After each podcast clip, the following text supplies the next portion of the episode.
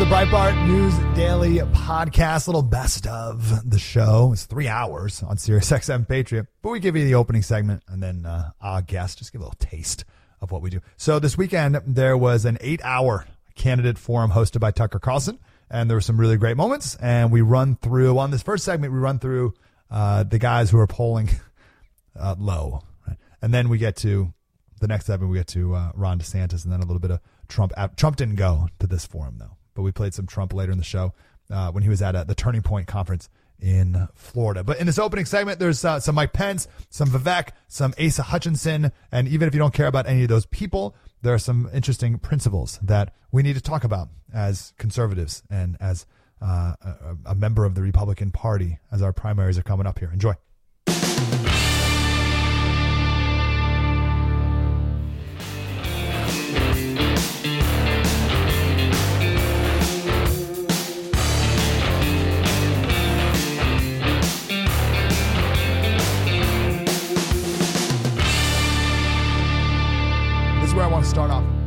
Uh, a good amount of time on this. Let's just sit here for a while. Again, this is one of the best things about Sirius XM Patriot is we're in no rush.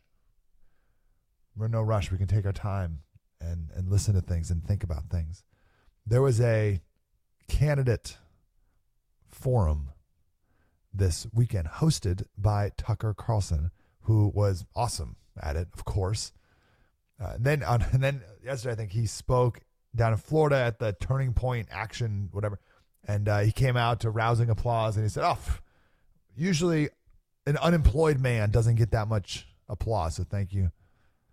And at this forum, he was talking. It was one candidate at a time, and he did not suffer fools gladly. He did great. So this is in no particular order. Let's start with Mike Pence.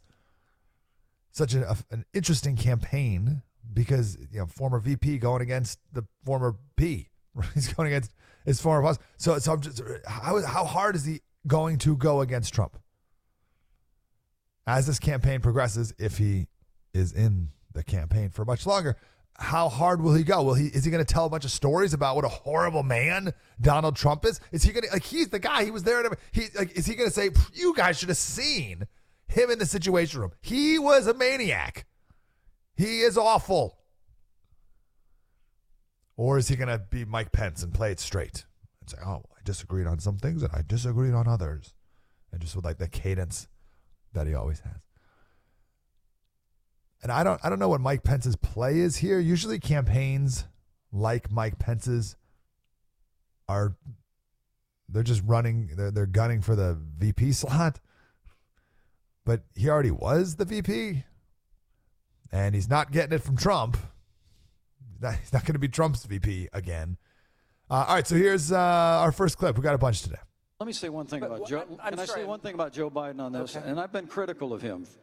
Look, our administration came in, and the Obama Biden administration had refused to give military support and resources to Ukraine. We ended that. We started providing Javelin missiles. I'll never forget standing in the woods a couple of weeks ago in a little town called Moshe, where uh, the soldier told me about when the Russian tanks approached and how many soldiers they lost in the first 24 hours. And then the colonel looked at me and smiled and said, and then the Javelin missiles arrived. And I said, We sent you those Javelin missiles. And he said, Yes, sir, you did. I mean, we provided arms to Ukraine so they would be better equipped for this moment. But, but let me ask When a question. came. I'm sorry. I'm Joe sorry. Biden I- cut off military spending when he came in, and even after that heartless, unprovoked invasion, which Joe Biden actually said, we don't know what we'd do if it was a small invasion. I mean, he signaled incredible weakness, especially after that disastrous withdrawal from Afghanistan. And all along the way, the Biden administration has been slow in providing military support. Make no mistake about this. We promised them 33 Abrams tanks in January. I heard again two weeks ago in Ukraine, they still don't have them. We've been telling them we'll train their F 16 pilots, but now they're saying maybe January we'll let somebody transfer some jets. I'm sorry, Mr. Vice President. Have you? I- I know you're running for president.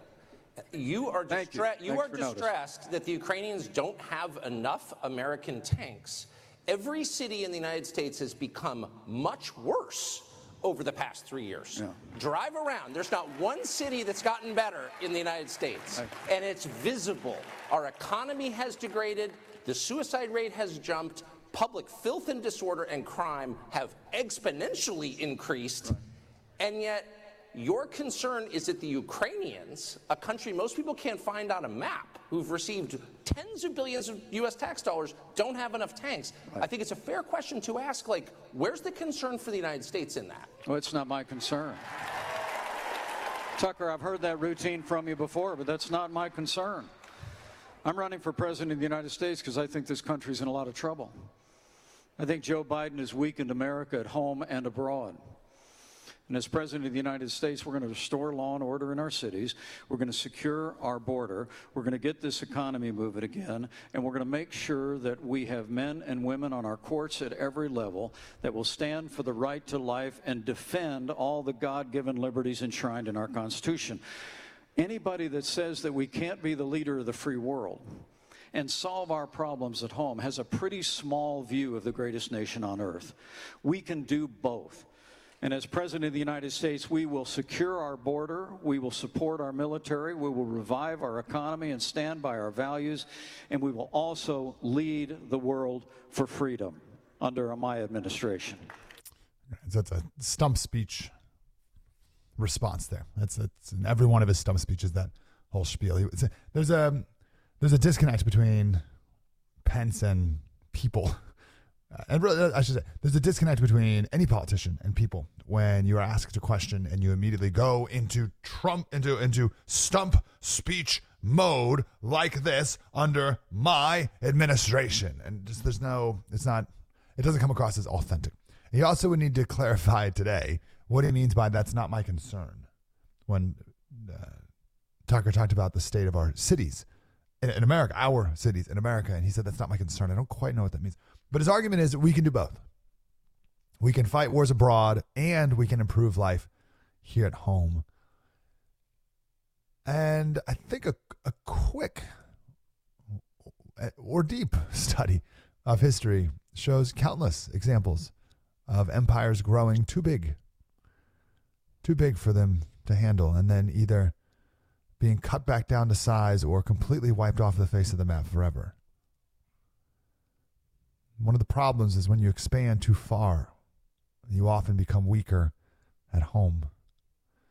Maybe when you are strong, you can expand easily and things seem like they're going well and they can go forever.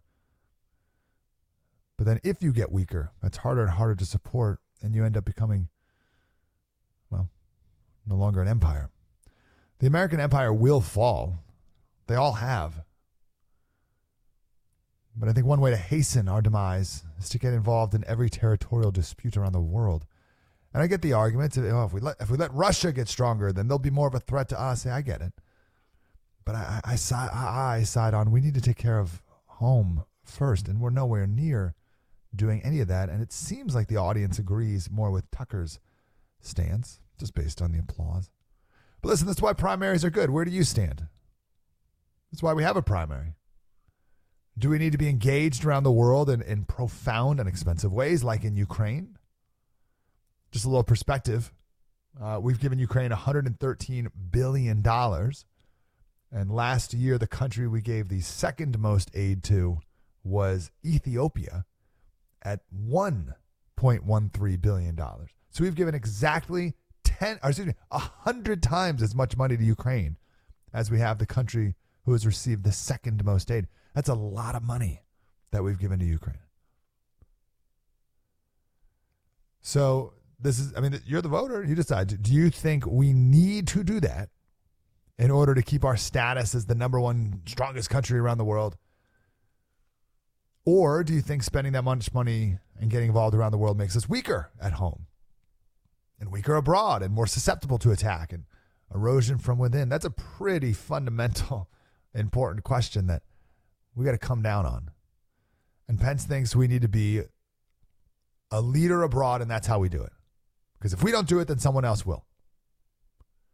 Okay?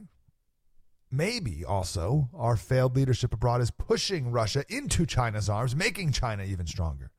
So perhaps our commitment abroad will backfire. It's very tricky. But we got a very, you see right there, I guess you would call that a neocon policy on our role in foreign affairs. Pence articulated well. And then you have a more populist stance on foreign affairs right now, which Tucker articulated very well.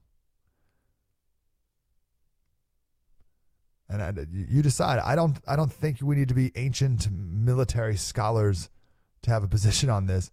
I think we just look at the wars in our lifetime. Do you trust these leaders? It's the same people. Tucker's highlighted a couple times. There's people in the Biden administration that were some of the uh, beginning architects of the war in Iraq. Like this is all in our lifetime. We have these leaders, these military leaders, these think tankers, these establishment in DC. Do you trust them to fight the next war when you've lived through Iraq and Afghanistan? So even if you want to have this this Mike Pence foreign policy approach in this in this ideal scenario, you can't have it in an ideal scenario. You have to have it based on the, the reality of who's in charge right now in DC. And I don't just mean the president, it's bigger than even that. But alas, that's issue number one. All right, let's go to Mike Pence and January 6th. Amen. Uh, but I wonder, though, again about motive, since these were, and I'm not excusing any act of violence ever anywhere, including on January 6th. However, they were American citizens. Most of them didn't commit acts of violence, and they were really mad. And they were mad because they thought the election was unfair. Right. And I wonder why more time hasn't been spent by either party reassuring Americans that our elections are, are real, that, that all votes are counted, that the electronic voting machines, which no one seemed to trust 10 years ago, now are infallible, why mail in voting is a good thing. Like, why doesn't anybody try to reassure the public that the mechanics of voting are legit? And, and are they? Do you think the last election was fair? Well, as I said on January 6 in my communication to the Congress, and have said many times since, there were irregularities in the 2020 election. There's no question. There were about a half a dozen states that changed the rules of elections in the name of COVID. Yep. Uh, and that undermined public confidence in the outcome of our elections. Now, at the end of the day, we brought more than 60 lawsuits, states engaged in, in recounts. Uh, and when states ultimately certified and courts upheld those changes in virtually every instance, and ultimately we were able to determine that, that the changes, there was no evidence that the changes had, changed the outcome of the election in any way. Uh, I knew that my duty was clear that day. But candidly, as I've said before, um, you know, President Trump's words that day were reckless. I believe uh, whatever his intentions in that moment, it endangered me and my family and everyone that was at the Capitol that day. I believe history will hold him accountable for that, just as the law will hold everyone that that engaged in acts of violence. But may I just get, I mean, to the rest of us who weren't there, who were just participating or trying to in, in our democracy, 10 years ago, Democrats said, look, electronic voting machines can never be secure. And of course, that's obviously true. Anything electronic can be subverted. Real countries don't use electronic voting machines. Are you confident that a country with electronic voting machines, ours, can have an election that you're participating in that everyone can trust? Well, I, I believe we can, but I'm, I'm, I welcome the fact that since 2020, Republican led states around the country have enacted election integrity reforms. I'm somebody that believes that, and Indiana was the first state to do this. I'm somebody that believes that you ought to be required to give a picture ID when you go in to vote. We ought to have voter ID in every state in America. But with regard to voting machines, I would tell you we had them in Indiana, but they, in Indiana and elsewhere, they produced paper ballots. recounts were taken in, in, in uh, states around the country and I think it's absolutely essential that we do everything in our power to restore public confidence in the, in the one person, one vote principle at the heart yeah. of this republic. Why not just get rid of electronic voting machines and call it a day, and then we don't have to debate it?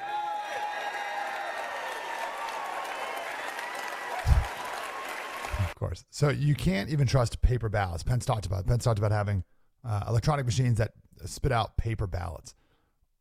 That's not even trustworthy. PBS NewsHour did a like 10 minute piece on Dominion voting machines in Georgia. I'm not kidding. Two weeks before the election, they did a story. PBS did a story on Dominion voting machines in Georgia and how they are they cannot be trusted. The results of Dominion voting machines cannot be. This is not me. This is PBS News Hour, and how easily they are to be hacked, and how easily they can produce inaccurate results. How the computer screens are inaccurate, uh, but then also how they can print out a paper ballot, and this paper ballot has a QR code.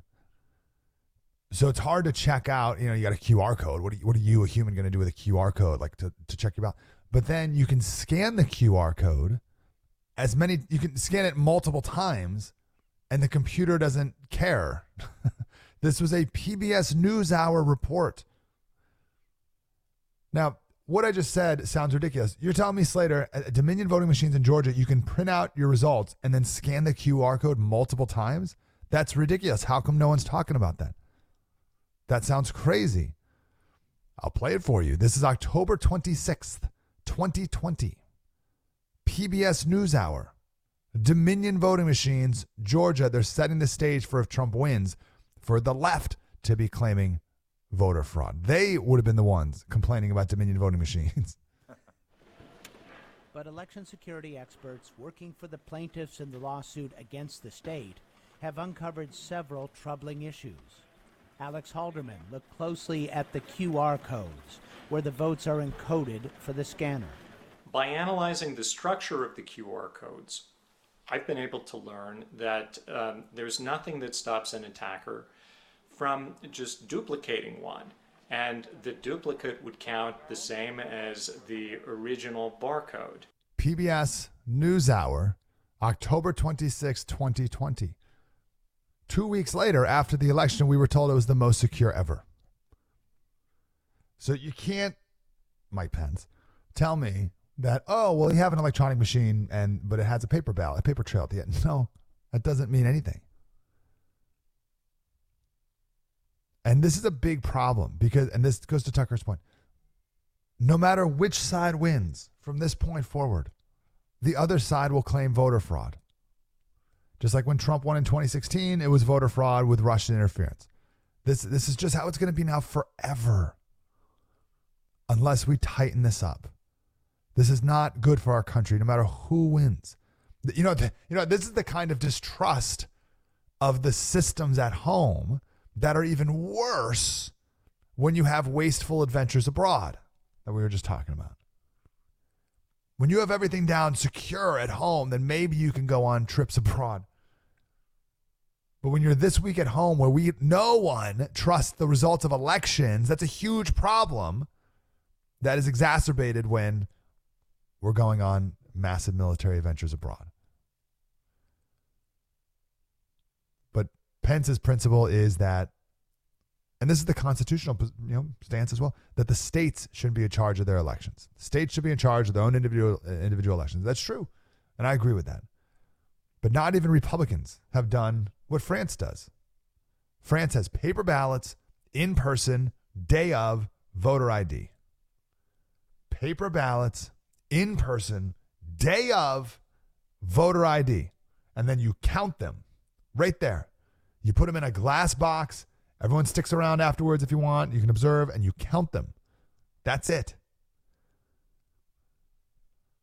All right, enough Mike Pence. Uh, this is Vivek. Let's play this right here. Is it my imagination, or are people who weren't raised in traditional religious households, who haven't spent a lot of time thinking about theology, all of a sudden talking about God a lot? Do you notice that? I do notice that, actually. And I think this is a good sign because you know, there's an old expression, right? If there's a hole the size of God in your heart and God does not fill it, something else will instead. That's what's happened in the last decade in our country something else. Some secular religion has filled that void. But it hasn't really satisfied our moral hunger. Right? And so that's kind of that effect is fading. And I think people are hungry to turn back to the real thing. The conversation's coming up, but they say it with a kind of prudishness. Yes. Right? Right? God is a four letter word. It's sort of a thing you have to tiptoe around. And I think that right now, family's the same way, the nuclear family makes some people uncomfortable when I say it, but actually, this is the best known form of governance to mankind. And so, if we start talking more about, hey, that's what we're running to, That's actually what we stand for. Yes, we are one nation. I'm a citizen of this nation, not some nebulous global citizen somewhere else. That it is one nation under God. Yes, it is a nation that is stronger when we ground ourselves in the unit of the family. Then I notice something happens, especially for younger people across the country, Tucker, is they're more open to that message than they thought, but they need someone to serve it up to them. And I think it's Interesting. Uh, two things. That God sized hole thing that comes from Blaise Pascal. He's one of the smartest men who's ever lived in, in the uh, 1600s. Uh, the original quote is What else does this craving and this helplessness proclaim? But that there was once in man a true happiness, of which all that remains now is the empty print and trace. This he then in vain to fill, tries in vain to fill with everything around him, seeking in things that are not there the help he cannot find in those that are, though none can help, since this infinite abyss can be filled only with an infinite and immutable object.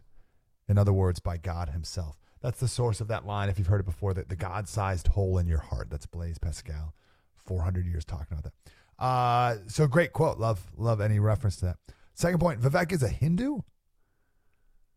So Vivek believes in many gods to try and fill that hole. And I only bring that up because the New York Times this weekend, maybe it was, maybe it was middle last week, had an interesting article about him being a Hindu trying to court Christian voters, and that's a fascinating thing that we've never we've never had to do before. I've never had to talk about. Uh, and he says that many faiths have a lot in common. For instance, his faith teaches him that Jesus was indeed a son of God but which sounds good, but that's very different than Jesus being the Son of God. Did you catch the a Son of God versus the Son of God? Many Hindus make Jesus out to be like a like a guru, like a, like a mystic guru, really smart guy who was like so smart that he must have some connection with God in some way. But Hindus believe there's at least 33 gods, and, and up to millions of gods. So that's that's very different. So there's another primary issue. Does that matter to you? Vivek being a Hindu. Something else we'll, we'll have to discuss. It's going to be a busy primary season. Because we let it get there. But one of the things I've been convinced of, I've changed my mind on, is that I don't think we're nearly as divided as we're taught to believe.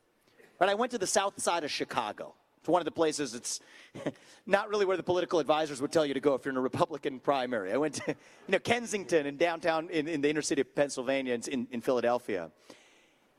And I'll tell you, the people in those rooms, especially in the south side of Chicago, where they're converting South Shore High School into an encampment for migrants who they're spending $7,000 per person per month on. This is the supposedly far left, nearly entirely black, Democratic voting bloc. And I have never heard more eloquent cases for securing the border and actually prioritizing the interests of Americans than I heard in that room. What did they say? They said, What about us? Yeah. Was, was actually the right way to say that. And, and, and it came out in many ways where, look, we are Christians. We believe in treating these people humanely. But it's not right that they're spending $7,000 a month and getting baby formula when I couldn't find baby formula a year ago. I can't buy sneakers for my kids. They're providing sneakers for those kids. How does that work? How is that advancing my interest? And actually, this you just reminded me of this. Many of them were asking me, as though I was on the side of it, of why on earth we're sending billions of dollars to Ukraine. So it was interesting to me. Stop this. I, I think the um, it's an interesting question. Are we more divided than ever, or not as divided as it seems? That's a really, really interesting question. Are we more divided than ever, or are we not as divided as it seems? Whew, I don't know. I keep going back and forth on that one. There's, I, I because I keep going back and forth. There's got to be some nuance there that that I to make sense of it. I, I I think maybe the politically active of the country are more divided than ever. But I, you say more than ever. I mean, we were pretty divided in the Civil War, was, right? So there's nothing new under the sun. This is not unprecedented. But maybe those who aren't as politically involved surprisingly have more conservative principles than it seems. So maybe that's what Vivek is getting at and and if conservatives can present our argument, here's what it, I think: knee jerk default for most politically inactive people is the nice position, the nice stance, and the nice thing on the surface, the nice thing to do is to is all the progressive stand, the progressive things, right? Open borders, uh, trans kids, like whatever, right? It's like the I'm to be nice and that's the knee jerk on the surface. I have to start there. But there maybe politically active people are are if if you present the right arguments in the right way, albeit a tougher current to swim upstream, then perhaps people actually do have more conservative principles than it seems on the surface. Maybe something like that. But that means conservatives have to be out there making arguments. and it can be very hard to overcome uh, today's modern worldview, and that is uh, the greatest virtue of all is to be nice. 866 95 Patriot. Listen, that's a ton of stuff there. Um, should I play one more? Eh, what the heck? Let's do one more. Uh, this, and then we'll get to Ron DeSantis. So this is Asa Hutchinson. So Asa Hutchinson this may be the first you've ever heard of Asa Hutchinson running for president, and it might be the last you ever hear of Asa Hutchinson running for president. So he was the governor of Arkansas until Sarah Huckabee took over. Uh, and it, Tucker comes right at him on a bill in 2021 that he vetoed that would have outlawed trans surgery and puberty blockers on kids. Does that make sense? So the Arkansas legislature passed a bill banning all this trans stuff on kids. He vetoed that bill. And Tucker gave an, an opening, say, "Hey, that was 2021. Have you had any change of change of heart since then?" And Asa's point was, "I believe there's two genders, but I also believe that parents know what's best for their own children." And I appreciate the knee jerk reaction. I appreciate that default of parents knowing what's best. But there has to be a limit to that, right? I don't know. Maybe I'm asking. There has to be a limit. Because what if parents knows best results in the permanent physical dismemberment and mutilation of children? Like now we're into child abuse territory, and you can't abuse a child and have the parents say, "Well, I know what's best." There is a role of the state. There is a role of the government to protect children from abuse, which is what this clearly is. But he framed that veto and still does today as uh, siding with parents. I'm like, okay, but parents can be awful. And then he called it hormonal treatment. He's like, oh, well, if parents think hormonal treatment is the best course, and, and Tucker's like, whoa, whoa, whoa, treatment? what you, treatment for what? If there's a boy, a 10 year old boy who thinks he's a girl, giving him estrogen, how is that treatment? How is that treatment to prevent the natural process of puberty. You're preventing the natural process of puberty, and you just called it treatment. This is six minutes into the exchange here. These are fundamental principles that parents have to have information. They shouldn't be denied the uh, ability to know what's going on in the school with yes. a child. And then they make the decision. They can go to the doctor if the child is suicidal, if the child is struggling. Uh, they want to, uh, they discuss uh, uh, hormonal treatment that would delay puberty. Uh, I don't think this government should come in and tell the parents, you can't give the child a vaccine, or you must give the child a vaccine, or you cannot give them the treatment that you think is important in discussion. But, but so, and, and I think you're a person of good faith, and I'm not attacking your motives at all. I'm just trying to get to what they are, and I, and I will stop with this. But you have repeatedly described delaying a child's natural progression from childhood to adulthood through adolescence. You described that as, quote, treatment. And so that raises the, I mean, clearly you've answered the question. You believe it's treatment. You believe, I suppose, that people can change their sex. Hmm. And then he goes and he falls back on that parents' decision thing, right? States shouldn't play a role. It's it's a, it's a, it's a very interesting libertarian esque stance, but even libertarian has a place for child abuse. so very interesting. It's such an odd stance. I, I, he must have a close family member with gender dysphoria or something. It's it's too weird of a stance. So anyway, let's take a break here. We'll come back with uh, Ron DeSantis. We can take your phone calls as well. But this is why we have primaries. That's what right. This is it. And I'm going to do my best to not jump to stances. I did kind of in the the first Mike Pence stuff, um, but I want to understand their stances and where they're coming from. And there's a couple really good examples here that, as Tucker said, people of good faith can have differences on. So Asa Hutchinson, his principle is parents' rights. Okay, he's not as hard line against the gender madness as perhaps you would like, but his principle is oh, parents' rights. Mike Pence, he's not strongly, it seems, he's not strongly advocating for election integrity laws because states' rights. So we have parents' rights, now states' rights. Uh, Mike Pence, again, in support of Ukraine. His principle is if we don't lead abroad, then someone else will. And if we lead abroad, then that makes us stronger at home. Okay, like that's that's one stance, and you can have that. Good questions to ask in a Republican primary. I'm grateful for the process. I'm glad we're doing it together, and I'm glad it goes through Breitbart.com. So we're gonna have all these guys on multiple times. Uh, let's end with Trump here. He was at the Turning Point Action Conference. When I get back into the Oval Office, I will totally obliterate the deep state. They will be obliterated. And we know all the good ones now. You know, when I went there, I'd only been to Washington 17 times in my life, according to the fake news, and 17 times, and never stayed there. So I wasn't a Washington uh, establishment person. But I didn't know the people. I had to rely on people to give me names. And largely, we got great names. You know, we got the tax cut. We did so much. We rebuilt our military. But there are people that I wouldn't have put there. And I will fire all of these corrupt bureaucrats because now, better than maybe anybody else, I know the great ones, I know the smart ones, I know the dumb ones, I know the weak ones, I know the stupid ones, but I know the ones because I know everybody in Washington. I, I got a, I got a PhD in learning about the people of Washington. And those people that I introduced a little while are at the top of the list, too, I will tell you that.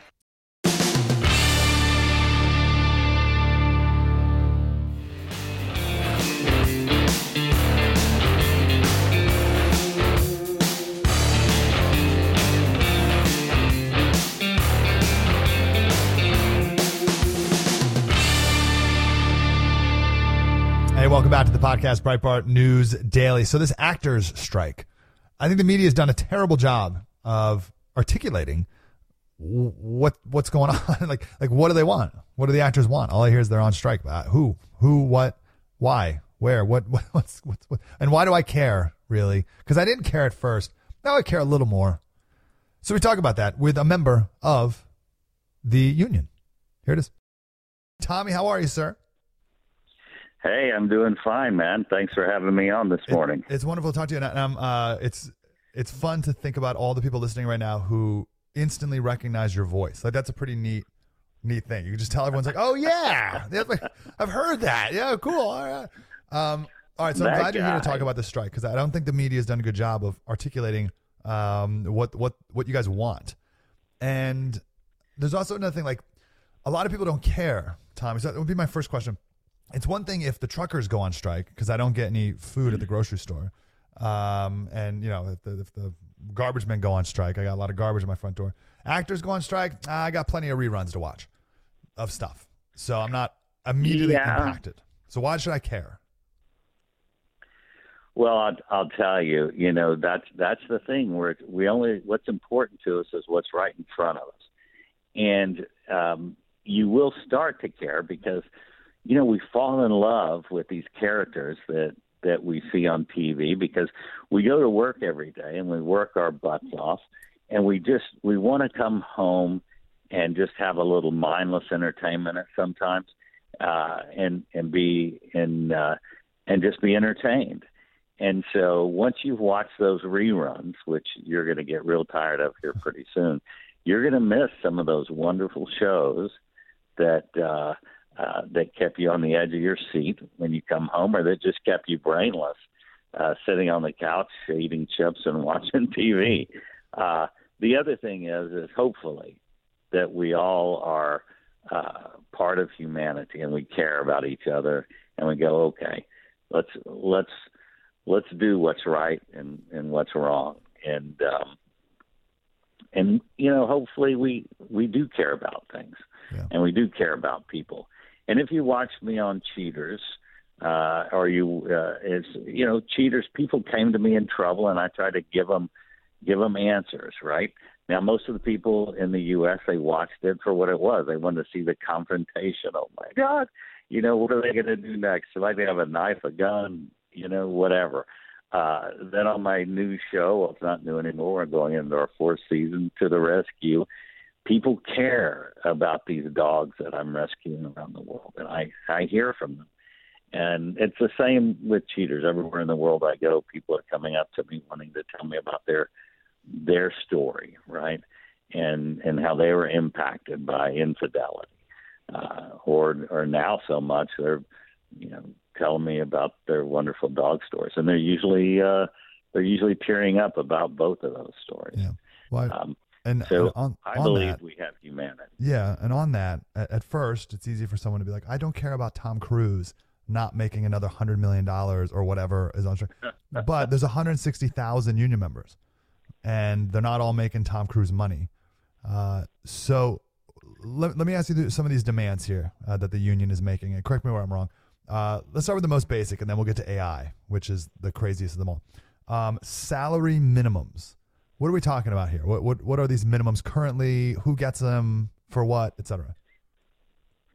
Yeah, so there's there's multiple multiple different levels, and and just real quick, I want to touch on that. You're correct.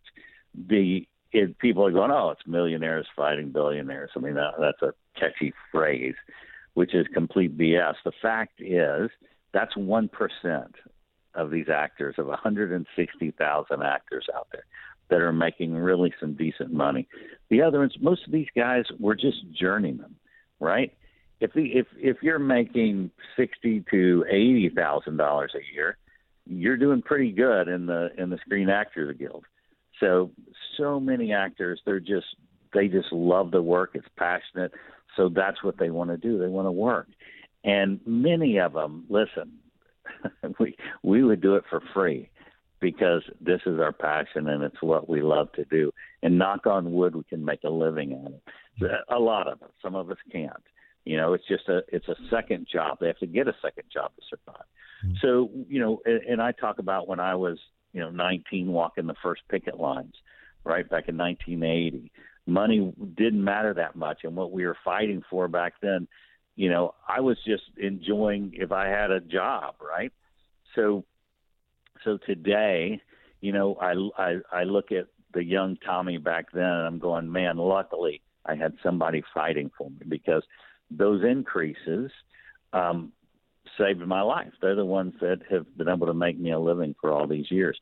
And so today, we're just we're just journeymen looking for another raise that we haven't had in years and years and years. And you talk about, you know, you listen to the uh, the Alliance of Motion Pictures and Television Producers, which I'm a producer. Listen, I get it. I I play both sides of that fence, but I understand who brought us here. But you look at what they're saying. They're going, look, we gave you the biggest raise, you know, in 35 years. Oh yeah, that just shows us we haven't made money, you know, a decent raise in 35 years. So it's time to, and there's so many different levels of these raises. We're talking about, you know, making a few hundred dollars a day is all we're talking about. You know, there's different minimums. There's minimums at 350 bucks a day, and there's, you know, uh, minimums at 895 a day. Um, For what kind of work? when you think about it, I'm sorry. What kind of work gets you that type of minimum? Yeah, so there's there's just it depends on if it what kind of film it is, uh, the level or television show. When I go and do a television show, if I'm doing a sitcom, you know, we I may make and back in in 1980, I'd get paid thirty five hundred dollars for to do a week on a sitcom, and that's a guest starring role. So you you know you you rehearse Monday through Thursday and you tape Thursday night. Um, and and so you may make thirty five hundred dollars. That hasn't been raised much. It's it's you know it's like around I'm trying to remember the exact numbers, but it could be like forty eight hundred to fifty four hundred dollars. Uh, so it hasn't raised a tremendous amount of money um, for the times. And the fact is, if you can get a show a month, you're lucky, you know, in a guest star role. So um, you know, we're not talking about a big amount of money here. We're just talking about for the for the everyday actor here. Yeah. You know, we're not getting rich. We're just paying the mortgage. Okay. The second thing that's interesting is the salary, excuse me, the uh, residuals from streaming. So everyone, uh, I heard the word, uh, not resi- What's the word? Royal. Not royal. What was it when your show goes into The syndication? residuals. Residuals. Okay. Yeah, into second run syndication or yeah, something. yeah. So what? What is? Because I'm always fascinated. Like, how much money is? Well, Rainn Wilson was in the news the other day, right? Because he said he wasn't happy being an actor. He wanted to make millions, whatever. Uh, he wanted to be a movie star, not just a TV star. So it's like, well, geez, man, how much money are you making in these residuals for the rest of your life? And no one ever says, well, how about you? How much? Like Cheaters, is that still on anywhere? How much money are you making off Cheaters? Okay, so cheaters zero. You know those reruns ran out a long time ago, but in in uh, uh, like uh, for instance, okay, I did a show you know for NBC. I got a, a residual check uh, probably last week for eighty six cents. And and so these residuals, it's not what you're thinking. They they trickle. They uh, they get smaller and smaller. And when you're talking about streaming, you're just getting literally pennies is how it works. And you talk about for the rest of your life, uh, that's that's pretty recent when we started, and it's not for all shows where you actually you get a residual. So the second time it runs, right, you'll get you'll get the full pay of what you made. Oh, oh, oh, so, so, so yeah, it that's runs. that's interesting. So the so the, you obviously get paid X amount the first go around, obviously. So if it airs again, you get the same amount again. Now, now only what you get, not not your negotiated rate. You get the union day rate. Okay. So you're not going to get if you got paid thirty thousand dollars for that episode. When it reruns, you're not going to get another thirty thousand dollars, and it's all a negotiated point. But most of the time, all you're getting back is that union minimum. And so, unless it, unless you were, you know, Seinfeld, and then you had all kinds of different things built in, but you still didn't get your residual. If you got paid a million an episode, he didn't get a million Another million. when it reran. Okay. What about No. the third time? No, it it dropped significantly down to uh, to half, and then a quarter, and then by the time it gets to episode fifteen, you're just you know you're you're hardly making anything. It'll go for like once it gets down to twenty five percent, it you may get twenty five percent for six reruns, and then it drops down to ten percent, and it just keeps it's a sliding scale. Hmm. So you're that at some point you're ending up getting your eighty six cents. I mean, I've got checks for twelve cents. You know, it's just stupid. Anyway, when you, why mail when you, me today? when you say twelfth episode, do you mean episode number twelve or the twelfth running of an episode? Twelfth twelfth running of an episode. Got it. Okay. Okay. So, So very few people have the big big kahunas to go and and get you know the Seinfeld deals where when what Seinfeld did is he was making a million an episode and then he he struck a deal to make twenty percent of of uh, the when it goes into syndication. So when you do a network show, you'll shoot you know 13 episodes a year up to 22 26 it just depends. And then um, you have to have over 100 episodes and then it's called second run syndication. And when it does that what seinfeld did then you start seeing it every day.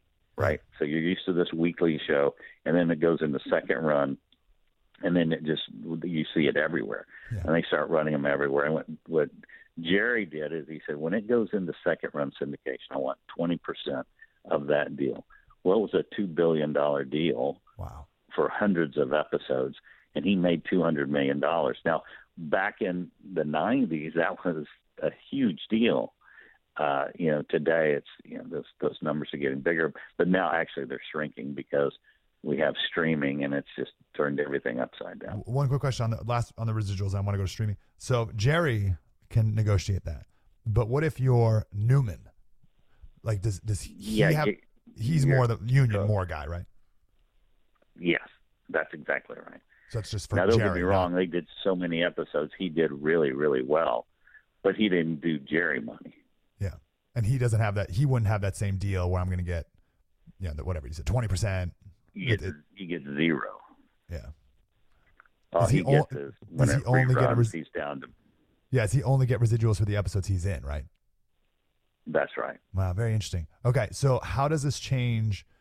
Instead of everybody loves Raymond being on the CW every day, how is this different now that everybody loves Raymond is on whatever Peacock or whatever? How, how does that work with streaming?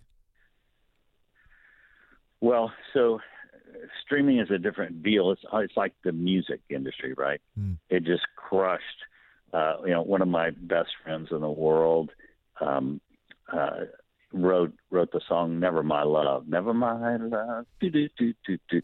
Now, when him and his brother wrote "Never My Love" in the in the late '60s, right? In in about five years ago, BMI gave him one, he's the second most played song ever. It's played over 10 million times. What? He made 35 cents every time that song ran. 35 cents. So so then then the uh, then the the streaming music happened, and it just crushed everything. He, he wasn't making that. He's making. You, it's very hard to calculate. You're just making pennies. Yeah. It's on deals that are that are made, and then you know they calculate once it's it's it's played. You know, a hundred thousand times. Uh, you know, you, you'll you'll get some percentage of what an overall check would be like.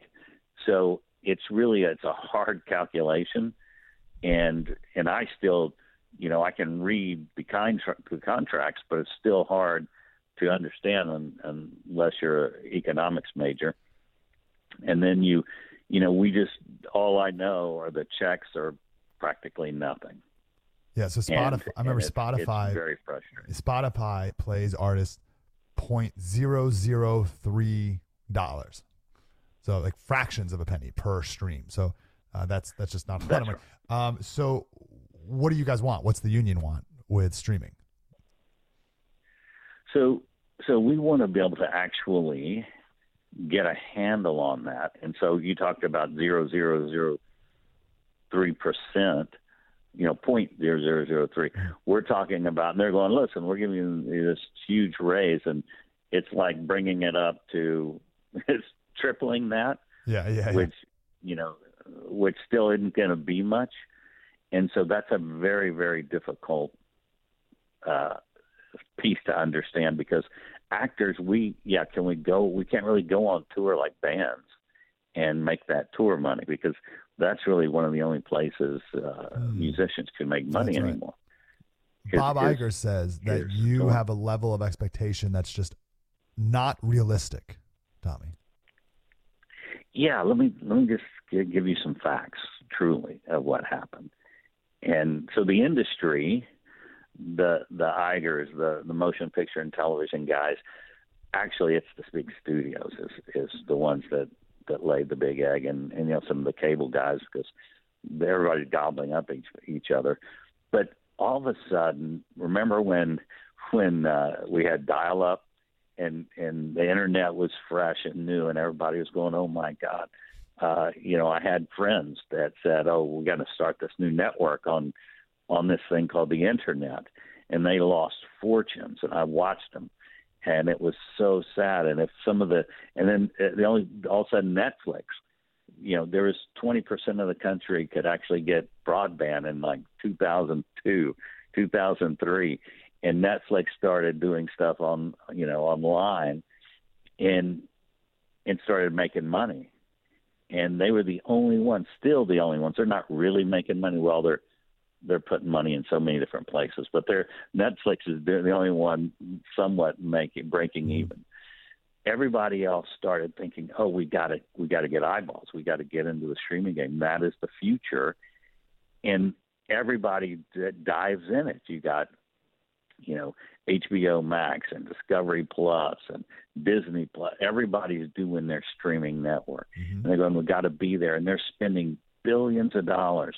I mean, hundreds of billions of dollars making shows that were fantastic, getting the best writers and the best actors, and they're spending, you know, fifteen million dollars an episode. How the hell are you ever going to recover fifteen million dollars an episode?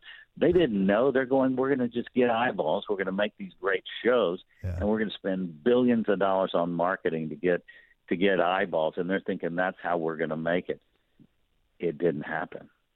Everybody, nobody can figure out how to monetize streaming. Netflix is the, still the only ones that figured out. They have the biggest bat, right? So right now you get it for free half the time from Discovery and HBO, and everybody's just trying to figure out how to get somebody to watch the streaming platform. And so they've lost billions of dollars, and they're trying to figure out how to how to recover that.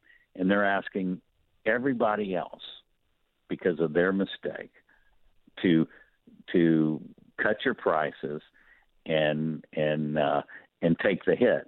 Well, we didn't make the mistake, and we hadn't gotten a raise in years.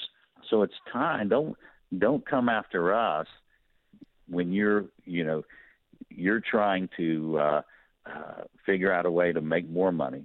Now, these companies that lost hundreds of billions of dollars, or the industry that have lost billions and billions of dollars, they're recovering. They figured out where that problem was, and and so many of them because I'm getting the call because one of the things that I have kind of found a huge niche in, you know, with cheaters doing reality television and docu series, that that you know they tend to kind of pigeonhole you in this business. So my phone's been ringing because everybody's going, listen, we're cutting scripted, yeah. we're going straight to docu series because we can do it cheaper. Yep. But they want us to to uh, take the hit for mistakes that they made. Okay, and I got we I got primarily, huh? No, sorry, I got about three minutes. I want I want to pivot to one more point, if you don't mind. I want to get to the artificial intelligence because um, this is fascinating. Where almost every job, short of plumber and HVAC, uh, will be replaced with artificial intelligence, and you guys are going to be the first to go. Truly, I, I believe that.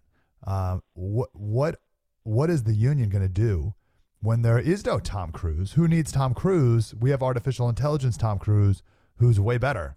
And who needs a Tommy Habeeb when I can just make up my own? That's right. Right. So, that's right. So what do that's you do? Right. What and do you do? What, that's what's scary as hell. And I will tell you, I and I wrote this little article about my feeling is is fractional credits, just like blockchain. I think we need to demand and and because we're talking about copyright, trademark infringement, you know, all of the above here. There that that AI goes out and grabs everything about Tom Cruise, right? His emotions, his feelings, uh, his character, and it brings it back to some other character, right? Mm-hmm. But it goes out there and it puts down markers as it grabs these these different influences, right? To create these characters. So right now it says, oh, if the whoever stroked the keys uh, has the copyright. Well, that's wrong. It, it surely it it has to. If we put our foot down and said, okay, government, you regulate everything, and okay, um, uh, copyright office, and okay, networks, primarily guys that create the AI code, you can do this. You can create when you when you stroke that key, it has the ability to mark everywhere it goes, and it has the ability to to tell us at the end of whatever it creates, yes, this is where I got my information. You know, this is who we're going to mm-hmm. reward. Just like as kids, we grow up all we have to influences us is our parents, our mentors, our teachers. And when you see that football player that just won the Super Bowl hold that thing up, I want to thank Mama or and my dad and and God, and I want to thank you know my coach. It should do the same thing. Fractional credits is the play. It could solve a lot of this. So, now we're so not going to get rich from it. Yeah. So if I so let's say I start a new show and instead of hiring Tommy Habeeb, I use an artificial intelligence uh, uh, AI version of of a Tom a, a Tommy Habeeb like guy. You're saying you Yep. should get a fractional credit on that, and I like that. That's a good idea, definitely. Uh, that's only gonna that's that's like a that's like uh, you're grabbing at the last remains of what exists. Because if you go a little bit further down the road, they don't need inputs of Tommy Habeeb. They can use inputs of the inputs of the inputs of of a hundred different hosts that they don't really even have to identify. Or, or, right? Well, they have, should they should be able to. But what we're fighting for is that they have to use actors. There has to use a percentage of actors, oh, and and so we're saying no. We have to put down some ground rules here. Now we're going to get screwed over in other countries and other places. People are going to Hmm. are going to take advantage of AI. Now we're not there yet, but in 20 years we will be. so you're asking First for to go, no, we're going to no be AI? TV announcers. To- yeah, yes. So you're asking for no AI, or you can only use uh, 10% AI people. Correct. It'll be So- they're going to try to put some guardrails down, but I don't know if those guardrails are going to hold. But they're going to sure try. Wow. And uh, we're fighting. We're fighting for our lives, basically, because if you don't need actors, you don't need catering, you don't need makeup, you don't need. If you could just stroke the keys and go, Mm-hmm. uh, produce me a movie, write a script, produce me a movie, uh, um, like Casablanca, you know, Yeah. this actual love story between Bogart and Ingrid Bergman, right? Or A Star Is Born. Go go write me some wonderful movie like Star Is Born using character like Bradley Cooper and Lady Gaga, right? With three strokes of the key. And then all of a sudden, it's going to produce the whole damn movie. You don't need anybody. You don't need cameramen. You efficiency. don't need directors. How about efficiency and re- return on investment, Tommy? The stock market, stock prices will go through the roof. Through the roof. But look what you're, you're going to displace everybody, and that that's going to happen. Mm-hmm. I promise you, it's already written.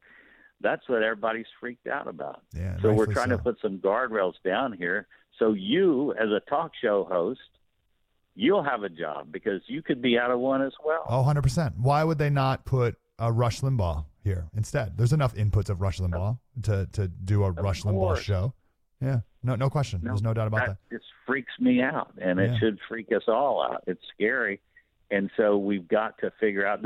We got to figure out there's going to be new ways to make a living. I guess I don't Mm, know, no, and maybe that's- you know we create our own avatar and we start selling our own avatar. Yeah, yeah, no, no, that's right. No, that's right? yeah, that's that's about right. Yeah. Hey, good stuff, Tommy. I appreciate your insight. Uh, website TommyHabeeb.com and uh, Cheaters is the the old show, uh, but the new show is To the Rescue. Tommy H A B E E B uh, dot com. Tommy, thanks for your insight, man.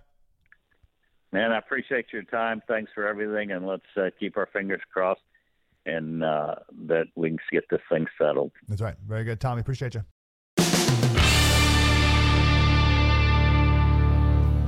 Hey, thanks for listening to Breitbart News Daily. I'm grateful for you. The whole show, uh, various, uh, available on S- various. Uh, various was a combination of serious and available. I've never done that before. Of all the words I've combined in my life, I've never combined available and serious into a various. Or.